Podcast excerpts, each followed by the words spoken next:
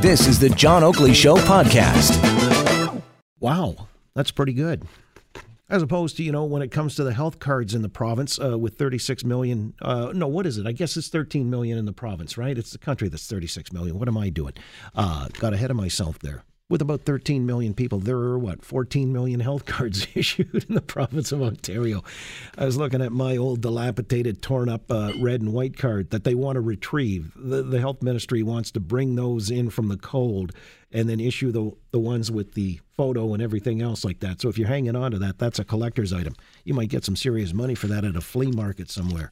Uh, however, on the healthcare front, before we get into our topics worthy of discussion panel on a great day for talk radio. There's so much going on. You know, we were talking uh, the last hour about mental health care and all the rest uh, with the AG, Caroline Mulroney, and how they're planning to uh, sue the opioid manufacturers and distributors and what have you. Uh, there was another issue. I guess the Ford government has reversed itself on health care and child welfare and so on and so forth to the municipalities, standing down because they got a lot of heat on the uh, file, retroactive cuts that uh, a lot of a lot of these communities, Toronto included, didn't actually factor into their budget, so uh, we were going to come up short by about 177 million, according to the city's manager. Well, on this matter, it's kind of interesting because uh, having reversed that particular aspect of funding for, amongst other things, healthcare. Uh, the Financial Accountability Officer here in Ontario has projected forward what, health, what healthcare is going to cost, given what the Ford government is doing by way of restraint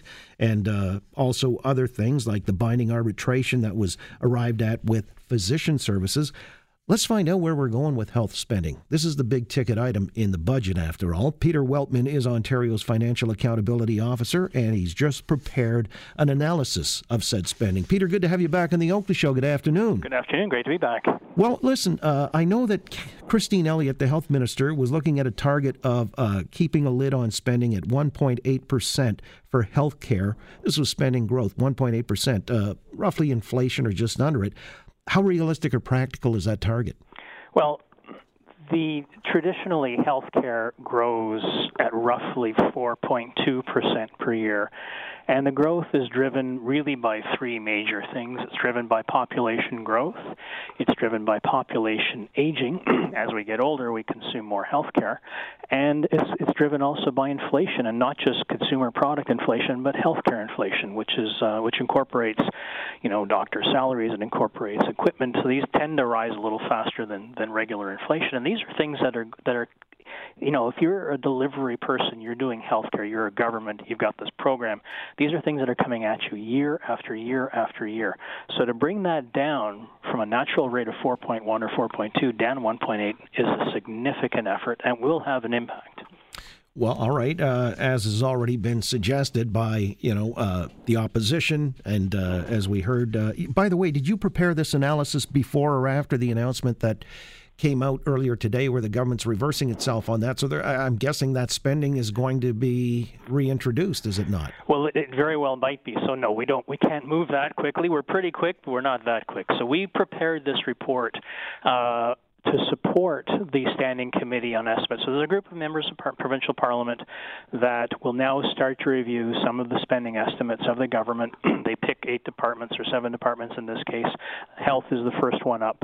And so we prepared a sort of an analysis of the spending, some of the key points that the government was trying to introduce, such as the healthcare teams and the long-term care investment and that sort of thing, and providing some context around, you know, how fast healthcare normally grows, where the monies are being moved to, where some of the, you know, where we're seeing some declines in spending, and then providing them with a series of questions that they, you know, suggested questions that they might want to ask the ministry officials when those ministry officials show up at the committee hearing.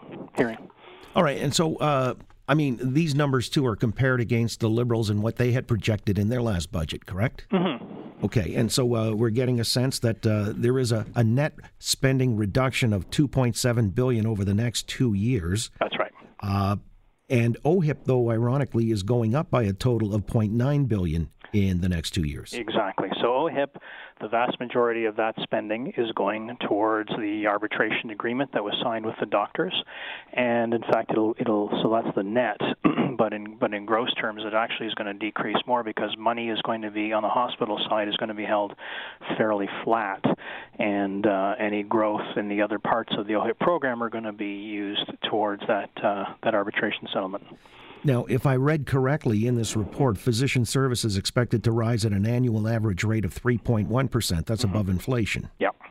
Oh, okay. So that's the binding arbitration. They got a, a good right. a good deal, is what you're saying. Well, they also. I'm not going to comment on the deal, but certainly there were things that they had to give up way back. And the other thing too, I should mention on this arbitration agreement, is there's also a requirement for the parties to find savings uh, you know, looking at eliminating redundant procedures or re- recutting those sorts of things. So the savings that are that are mandated in the arbitration agreement have been factored into our analysis. I think it's 180 million dollars next year.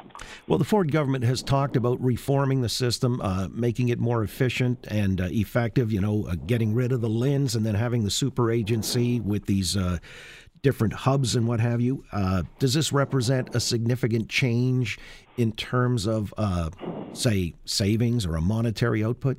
Well, that's what we're we're waiting to see. I think those are great questions that we need to, you know, the committee needs to, to ask the, the, the ministry.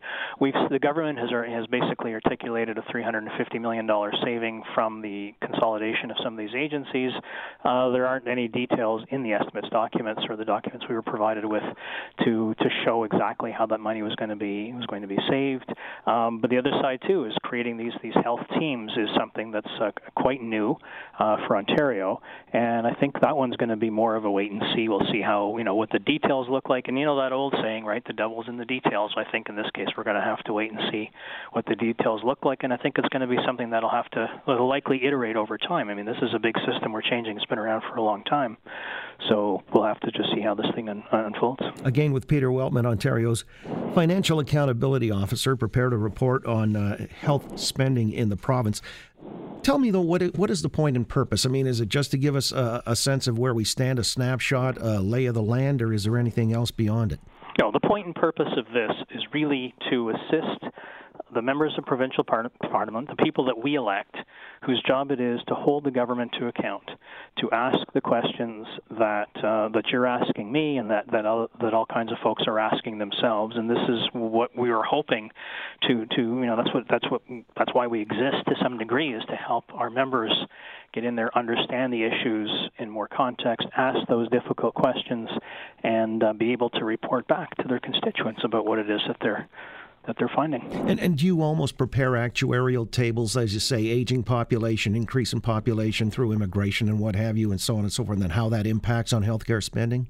We do have those. We didn't provide those to the committee. We do we do use that as part of our modeling. So because we've been around now for four years, we've been able to gather some of that information. The ministry provides us with a lot of that information as well. All right. So this is like signposts on the road, and I guess it gives the minister uh, something to go by in terms of where we stand at any given time. Is that correct? Well, I think it gives again the MP minister has got a huge department to support her. I think in this case it gives the MPPs. Uh, I think I like the idea of the, the use of roadmaps. Is sort of like here's what the game plan is. Here's what the goalposts are. Um, how are you know how is the government intending to achieve those outcomes? How much money is it going to cost to achieve those outcomes? How do they know if they've gotten there, and how are they going to report that back publicly?